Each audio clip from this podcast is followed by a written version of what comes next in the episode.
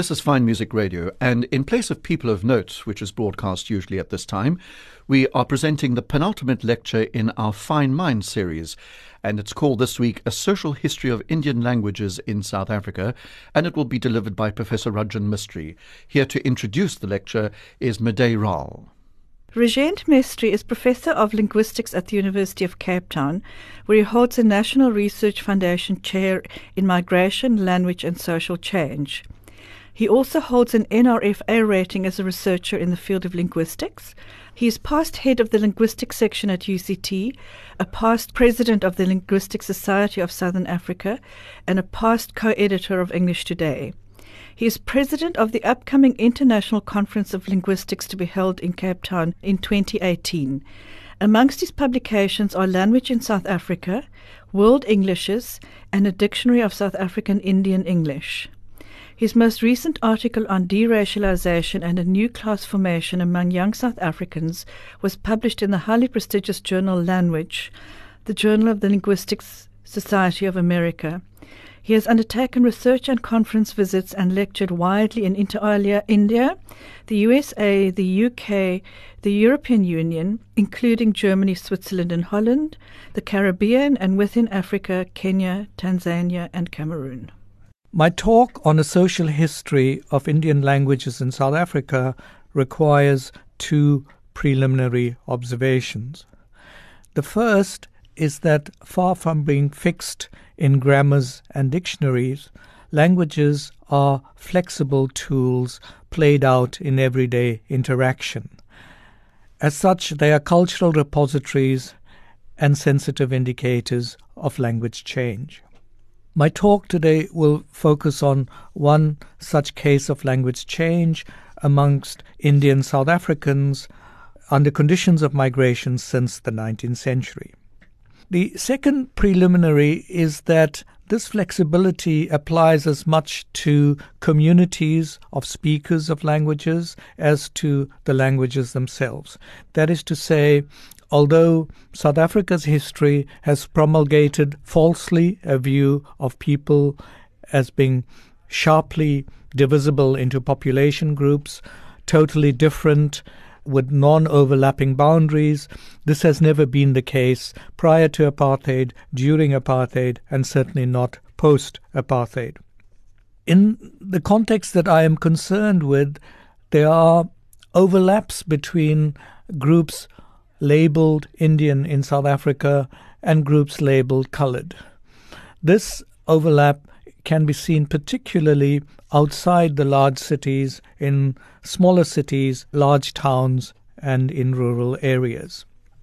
There's also a perception that Indian history in our country begins in 1860 with the first migration of indentured workers to the plantations of Natal or what is now KwaZulu Natal. This too is something of a myth. If we hold to this view, then we would have to concede that the long lens of history shows that there were Indians in South Africa before the Indians. To understand this paradox, one must turn to the history of Dutch Cape Town. And we know that the Dutch period began in the middle 17th century, and within a decade or two, large numbers of Indians were coming in as slaves brought by the Dutch. It is well known that the Dutch slave holdings extended to Indonesia and Malaysia. Rather less well known, despite the best efforts of our historians like Nigel Worden at UCT, is the fact that in the early period, slaves from the coastal parts of India predominated. As the Dutch trawled past the coastlines of India, they had Dutch factories and other holdings there and would bring slaves from the Bengal coast, the southern coast along Madras, from Sri Lanka, and even south of Mumbai. It is estimated that at least one third of the slave population of Cape Town is of Indian origin. However, no particular sense of Indianness remains in the descendants of the slave communities, and Indians in that community of slaves over centuries would have assimilated to other slaves who were more numerous from Indonesia, the so called Malay community, and if there were Hindus amongst the Indians, they would have converted to Islam. Also, some would have converted to Christianity and would have fed into the community called coloured in Cape Town. While a historical sense of an Indianness in the slave communities of South Africa has long been forgotten, there are some reminders uh, to the historian via language. There are several words that seem to me to have originated from Indian languages which passed first into Cape Dutch or Afrikaans and might even be known in English of the Cape. I will give three brief examples. The first is the word roti, so pronounced, for what is more generally known as roti uh, in India, uh, in KwaZulu Natal, and in many parts of the world where there is the influence of Indian cuisine.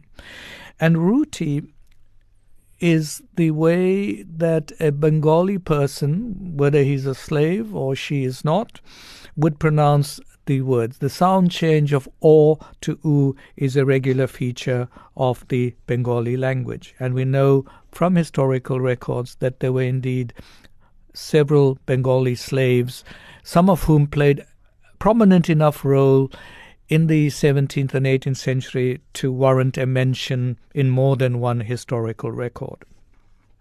A second word that I've come across in Cape Town in Afrikaans is choepstil, spelled C H O E P S T I L, a hybrid term. The still means silent and quiet from Afrikaans or Dutch, but the chup is certainly of Indian provenance. Chup means to be silent, to be quiet, so it's a kind of duplication of the sense.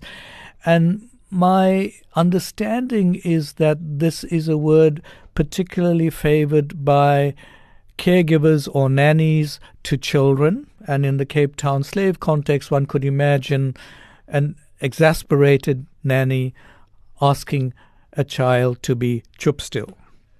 The third word, briefly, is one that has defeated some of our best etymologists for a long time the citron fruit known as naartjie. A naartjie is a very South African term. Elsewhere, it might be known as a citron and so on. And for years, I wondered about its origins. And the closest etymology I can find is in a variety of Tamil spoken in Sri Lanka, where the word narathai, meaning orange, in fact, if the truth be told, small orange, best fits the description we find in the Cape.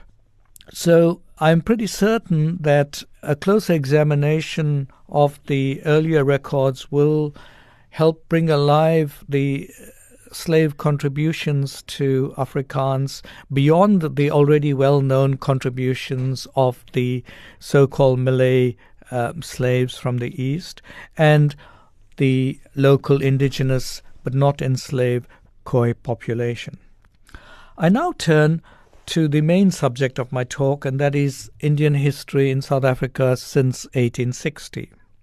To understand the large Indian presence in South Africa, and for over a century, South Africa had the largest Indian population outside Asia, one must understand that the abolition of slavery in the British Empire in the 1830s led to a labor crisis in many parts of the world. British planters faced bankruptcy in the Caribbeans and places like that. They also faced a labor problem in newly established colonies like Natal of the 1840s and Fiji of the 1870s. And the British solution to the problem of a labor shortage was to continue importing laborers, this time not fully enslaved, but some historians would say partially enslaved, from Asia, from the Philippines, Japan, and so on, but mainly from India. The word indenture refers to the contract signed between laborer in India and an employer. And the indenture refers to the dent or serrated edges of the document, which was cut into along a serrated edge with a pair of scissors and handed one each to the different parties. The indentured labor system had its heyday between 1840 and about 1920. Large numbers, close to a million, of Indians moved initially to Mauritius to set up sugarcane fields there, and then to Guyana in South America, both Dutch and British, as well as French Guyana in South America, then to Trinidad, Natal 1860, and Fiji in 1875. So, in this way, very similar transplanted communities of Indians can be found in far flung places. The study of their history and their contributions to those, those societies is fairly well studied. However, the linguistic study of the changes wrought in the languages of the Indians themselves, their process of learning new languages like Creole languages of the Caribbean, French Creole, and French itself in Mauritius, English and Zulu, and so on in Natal, is a relatively recent phase of linguistic study. Before I talk about the different communities that came to Natal in the period 1860 to 1911 as laborers, let us take a step back and look at the linguistic situation in India. India had and still has anything from 400 to 800 languages, depending on how one counts. And this counting runs afoul precisely of the process of the flexibility of languages, that one language may shade into another on the ground as so called regional dialects, and that some people might give multiple names for the same variety of language and so on. So, a rule of thumb would be halfway between 400 to 800, making India one of the most multilingual areas of the world, together with Nigeria with its 400 languages and Papua New Guinea with its 1,000 languages. Not all of these languages were transplanted. In other words, they were not the languages that laborers spoke who moved into the colonies under enticement of British recruiters fell into one of about seven or eight languages. Briefly, these were a variety of Hindi, which we will call Bhojpuri, in fact, uh, shortly, varieties of Tamil, Telugu, and in other parts of the world, varieties of Marathi. Indentured laborers made a long journey and were forced to undergo many cultural adaptations. Many of their familiar rules of association via caste and religion would have to be thrown by the wayside as people lived next to each other, firstly in depots up to three weeks in ports like Calcutta awaiting ship to take them to a new colony. Then on the ships themselves, with anything from a journey of six weeks to Mauritius to about double that to the Caribbean, meant that one had to set aside the familiar comforts of everyday life and language. The process of migration is, right from the outset, a process of adaptation. Let us talk a little bit about the plantations of Natal. It is not fully appreciated just how massive a scale Natal's sugarcane production occurred. It is fair to say that this is one of the largest sugarcane plantation industries in the world. The Zairean born sociolinguist Salikoko Mufwene, who spent years in lecturing in Jamaica and then in the American South in Georgia, on his first visit to KwaZulu Natal, remarked with astonishment at the enormous expanse of the sugar plantations. This is in an era where the plantations have actually been cut back to make way for housing and for forests and so on. So, this large scale plantation life meant a rescaling of a number of practices of Indian laborers. They had to accustom themselves to people from different parts of India from which the British had recruited. They had to accustom themselves to indigenous Zulu speaking people in the province, as well as to life under the British and a few residue Dutch families who were still resident in Natal in the 19th century. What kind of language learning took place in, under these circumstances? In order to understand this, one must realize that the recruitment of Indian laborers occurred not just in different parts of India, but within the same parts, covering a very wide expanse. For people from the north of India,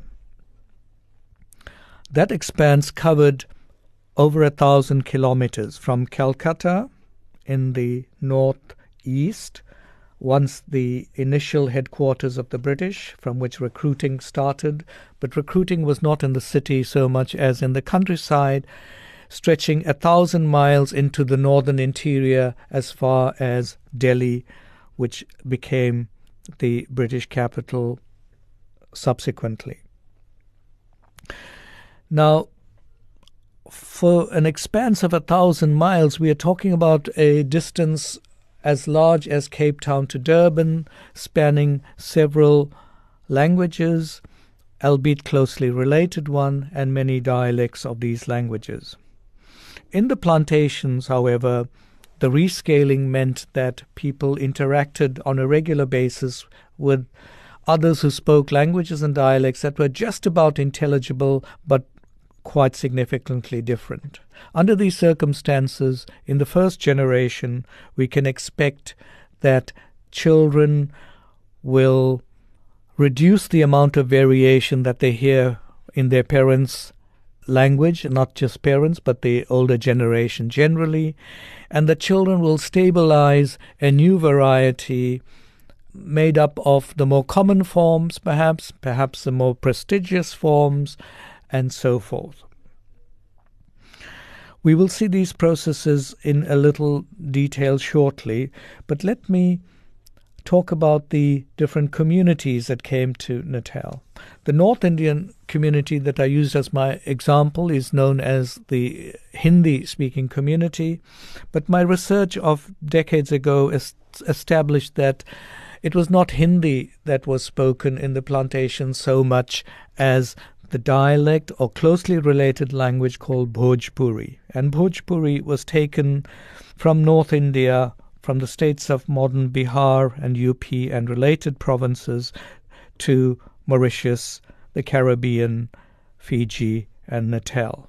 The Nobel Prize laureate V.S. Naipaul in Trinidad speaks of his father's fluency in the Bhojpuri language.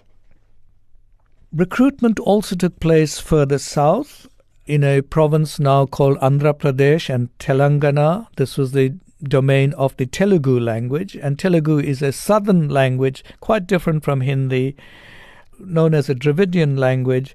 And it, although it is located in the south, it is on the border of being in the south and central parts of India along the east coast. Further south, is Tamil Nadu, the province in which Tamil is the main language. And Natal is unusual amongst all the sugar colonies insofar as the vast majority of laborers spoke Tamil rather than Bhojpuri. So these were the, the three main languages of indenture, so to speak. Muslim people would have spoken either the local languages, Bhojpuri, Telugu, or Tamil, and in addition, Urdu, which is the learned, cultural, and religious language of Muslims in India. Allied to the arrival of 150,000 indentured Indians in the late 19th and early 20th centuries is another strand of population movement, this time of so called passenger Indians, people who paid their own passage, people who arrived this time from the port of Mumbai on the west central parts of India on the coast. And these were speakers of Gujarati and Konkani. I will speak about these languages shortly. But it is important to note that Gujarati speakers in South Africa and Konkani speakers were not indentured laborers. They came as ordinary workers, some very poor and did menial work. Others came as relatively well off traders, and there were even some fairly wealthy merchants who were used to a kind of maritime trade from India, the East, Mauritius, East Africa, and so forth. One of the problems, the linguistic problems facing Indians on the plantations was indeed the problem of communication, for they could not communicate initially with the Zulus or the English overlords, nor could they always speak to other Indians, so that people from the Tamil speaking area did not generally speak Hindi and vice versa. So there was some multilingualism on the plantations in the so called barracks or long houses, which housed Indian families. There, there is evidence, particularly, of bilingualism between Tamil and Bhojpuri speakers in the early period. For communication with Zulus, a pidgin language called Fanagalo was already in existence just before Indians had arrived, and they found it a ready and quick way of communicating not just with Zulu people, but sometimes with their employers and sometimes with other Indians with whom they did not share a common language. So Fanagalo, though much denigrated in South Africa and still somewhat denigrated in the mining context, had its role to play in the history of labor in this country. What I would like to do in the second part of my talk is to give a flavor of the different languages that came to South Africa.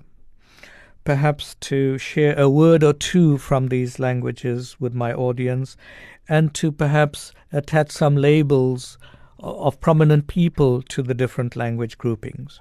So, I also want to make a point about the linguistic changes that occurred in the different languages. And the theme is going to be that different processes occurred with the different languages depending on the size of the communities, the number of languages that they brought with them, and the kind of connection they subsequently had with India. One of the options given to indentured laborers was that they could, after serving two fixed terms of contracts, adding up to 10 years, they could be given a plot of land and remain in Natal, an option which most of them chose, although up to about 20% did choose the option of a small grant to return to their homeland. With the vast belt of a thousand kilometers between Calcutta and Delhi, which gave rise to about 50,000 workers on the plantations of Natal speaking Hindi, Bhojpuri, and related languages. Some degree of commonality developed within a generation and which stabilized. The variety called Hindi in Natal till today is not really Hindi. Its origins lie further east of the Hindi language and further west of the Bengali language in the vast Bhojpuri belt. But the Bhojpuri that evolved in the plantations of Natal is quite different from that which survives in India today. That is because there were speakers of several, there's a melting pot effect between speakers of closely related languages and dialects. The linguistic term for this is a koine, K O I N E, a Greek term for what happened in Greece many years ago as classical Greece gave way to a new variety, a more common variety, a common denominator variety of people who gathered at the sailing ports and so forth. So Bhojpuri in Natal is a koine, and in fact its history is quite parallel with Mauritius, with Trinidad, with Guyana, and so on, where similar koines arose, reflecting the vast range of speakers and their origins. This is not true of Tamil. Tamil occurs in a large area but a relatively circumscribed state, and the recruitment appears to be only from one of the four dialect areas of Tamil. Linguists talk of a northern dialect, an eastern dialect, which is the standard and in which the port of Madras can be found, a southern dialect adjacent to Sri Lanka eventually, and a western dialect. In correlating the copious ships lists kept by the British, one is able to see that for Natal, unlike the Bhojpuri case, for Tamil, the vast majority of speakers came from the northern dialect area, especially from the district called North Arcot or North Arcot in India, which was also the British headquarters.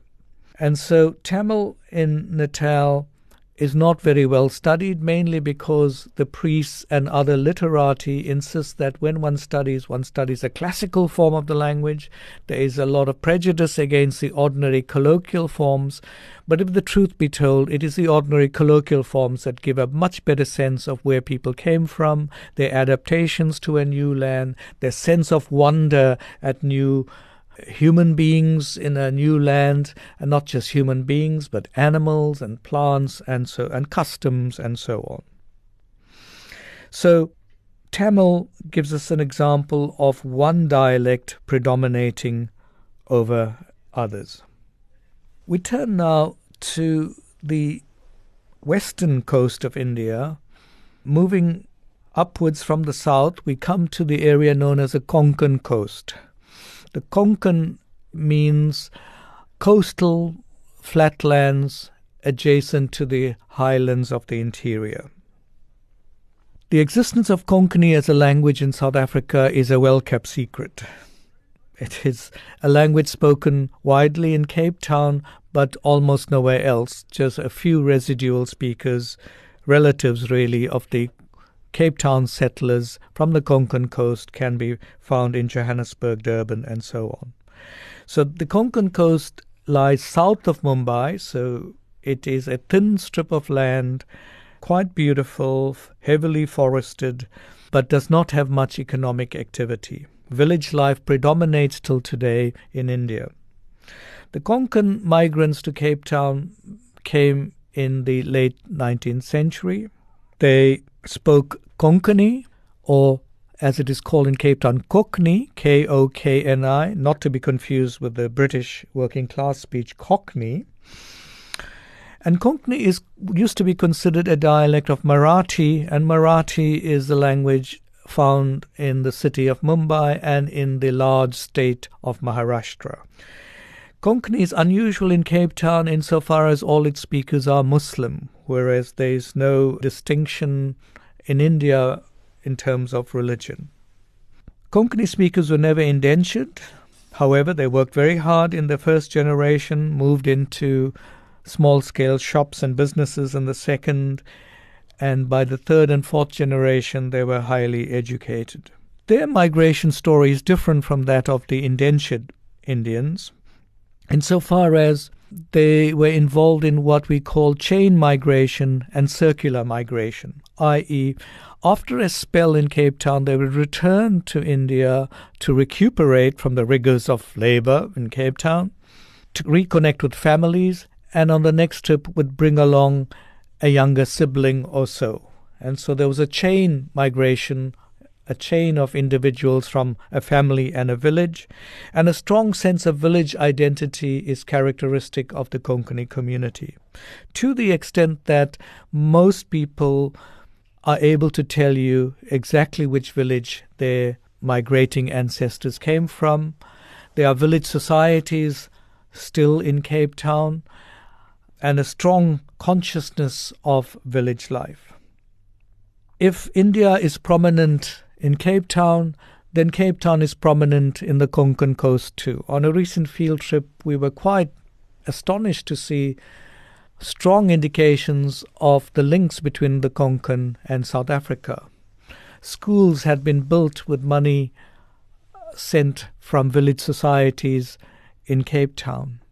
Water wells and other public works could also be found. In one school, there was a map not of India but of South Africa with the labels entirely in Urdu. Now, lest the audience should think that this is a case of a community investing more in its homeland or its former homeland rather than in its uh, city of residence, namely Cape Town, let me hasten to point out that Konkani speakers have always been firmly politically conscious in South Africa. They have done fundraising for a transformed democratic South Africa, and they are involved, together with a larger Muslim population in Cape Town, in uh, fundraising for the welfare of the indigent and are heavily involved in public feeding schemes and the like. Linguistically, Konkani is different from Bhojpuri and Tamil in Cape Town insofar as it appears that different village dialects still survive 125 years on, and this is not the case in KZN. For reasons of time, I shall hasten on to the last of the languages I want to talk about, and this is Gujarati. Gujarati, spoken in the state of Gujarat and in Mumbai, so Gujarat is a state on the western side of India, north of Mumbai. So it's north of cent- center. It is a northern language derived from Sanskrit, like Konkani and like Hindi and Bhojpuri, but unlike Tamil and Telugu. Gujarati uh, migrants came as free passengers, and like the Konkani community, invested first in small scale family business and then upscale to education and larger business. Gujarati deserves much more attention in South Africa than it has received in the past. After all, it was the language of Mahatma Gandhi, who came to South Africa in 1893 and stayed on for 21 years. More than that, it was the language that the main language of the newspaper he started in 1903, Indian Opinion, which ran up to the 1960s, long after he had left South Africa, long after his death, and run by his second son, Manilal, in Durban. Indian Opinion was a multilingual newspaper that used Gujarati as its main language, had sec- and English as its second language, and had sections in Hindi and Tamil for a few years. Gandhi wrote his autobiography in India in Gujarati. It was a political act. He put his money where his multilingual mouth was, and that is, he refused to write in English, but he had a very competent secretary, Mahadev Desai, who translated Satyagraha in South Africa, one of the classics to emanate from KwaZulu Natal, South Africa. I would like to suggest that we need to pay attention to Gandhi's style. He might well be a pioneer of the genre of political prose writing. The first anti colonial classic, a short piece called Hind Swaraj or Indian Self Rule, was written on board ship between Southampton and Cape Town in 1909. Gandhi is well known for his simple lifestyle, and I believe that this is mimicked by his simple, non rhetorical, non ornate literary style. So it would give me some pleasure if we are able to demonstrate via close linguistic analysis that the genre of Gujarati political prose started out in Africa. There were others who wrote too. There was a rival newspaper to the Indian opinion called the Indian Views, run by the Meer family, which also used Gujarati extensively, but it appears to me that it used a different dialect of Gujarati rather than the standard found in the Indian opinion. More than that, Gujarati is distinguished in South Africa by the large number of people who write poems, short pieces for ma- annual magazines, and so on. So the history of literary production in Gujarati is still to be uncovered. Interestingly enough, while people are familiar with their districts of origin, unlike the Konkani case, the village of origin is not so important as the district. So the Gujarati community still speaks varieties that are associated with the districts of Surat, so called Surti, or the district of Kathiawad, so so called Kathiawadi, and so on. So we have four different processes occurring in the same country in terms of differential patterns of settlement and migration. Bhojpuri, a Koine, Tamil, a language that selects from one majority dialect alone, Konkani, in which a kind of village presence predominates, and Gujarati, in which the dialect or variety associated with two large districts seems to predominate. In conclusion, these languages might not be fully familiar to readers. Let me, or listeners, let me give some hints about how to connect these with people you might know and terms you might know. For Bhojpuri, words like roti and dhania are indeed the sources from which South Africans know the, this flat unleavened bread, roti, and coriander or dhania.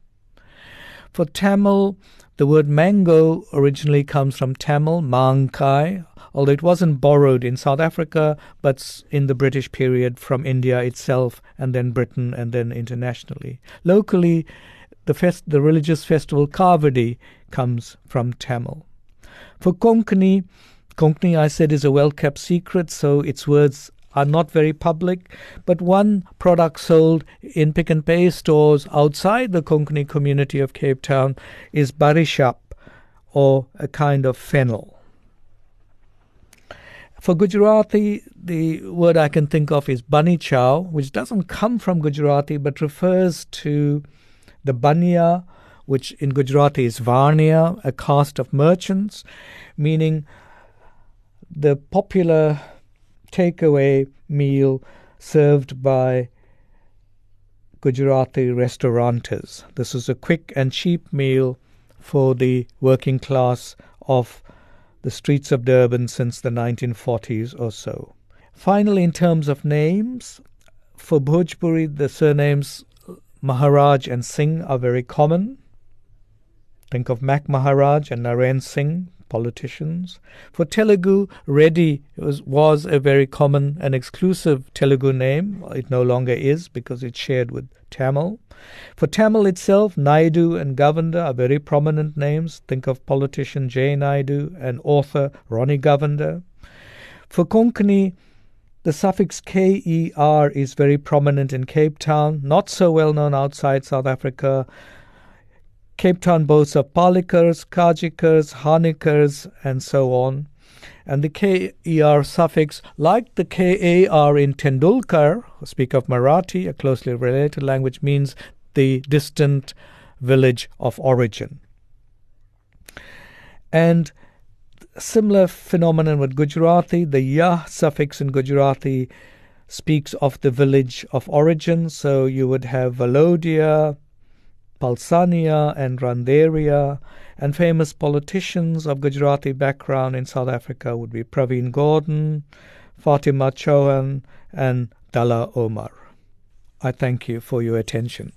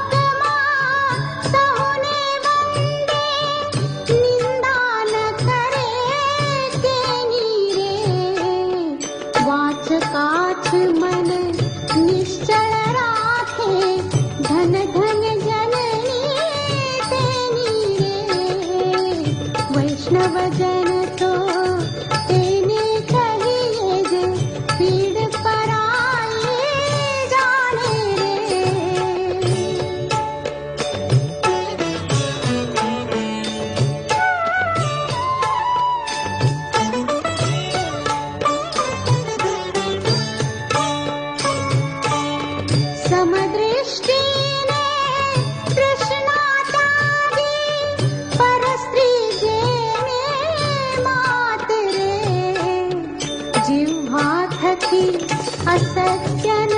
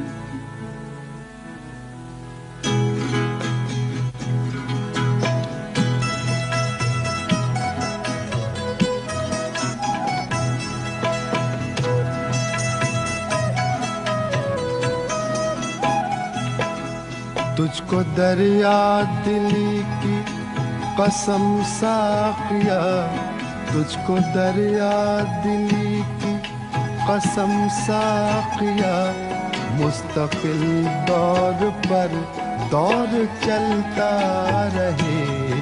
रौनक मैं कदा यूँ ही बढ़ती रहे। रौनक मैं कदा यूँ ही बढ़ती रहे। एक गिरता रहे। एक संभलता रहे। रौनक मैं कदा यूं ही बढ़ती रहे। एक गिरता रहे एक संभलता रहे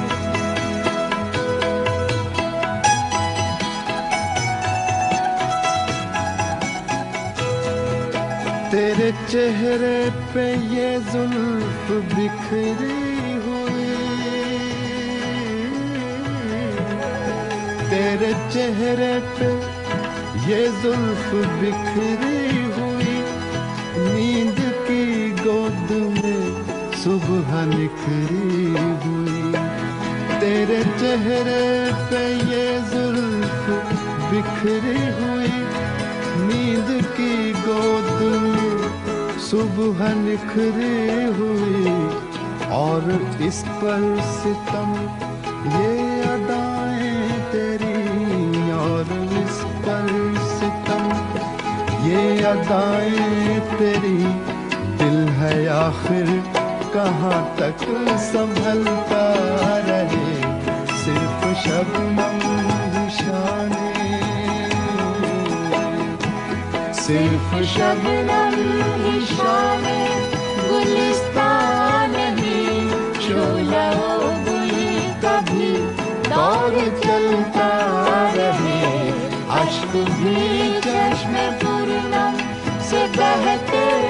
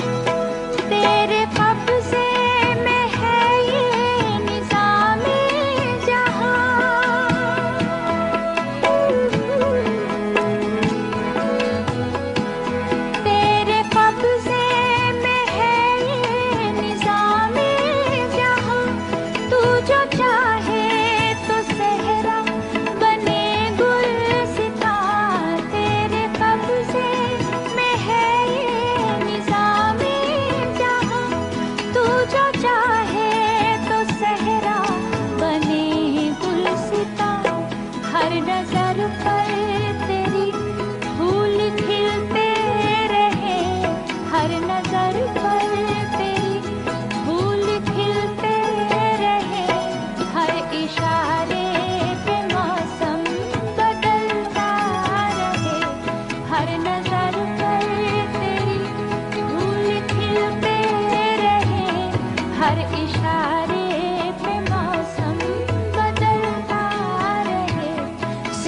shall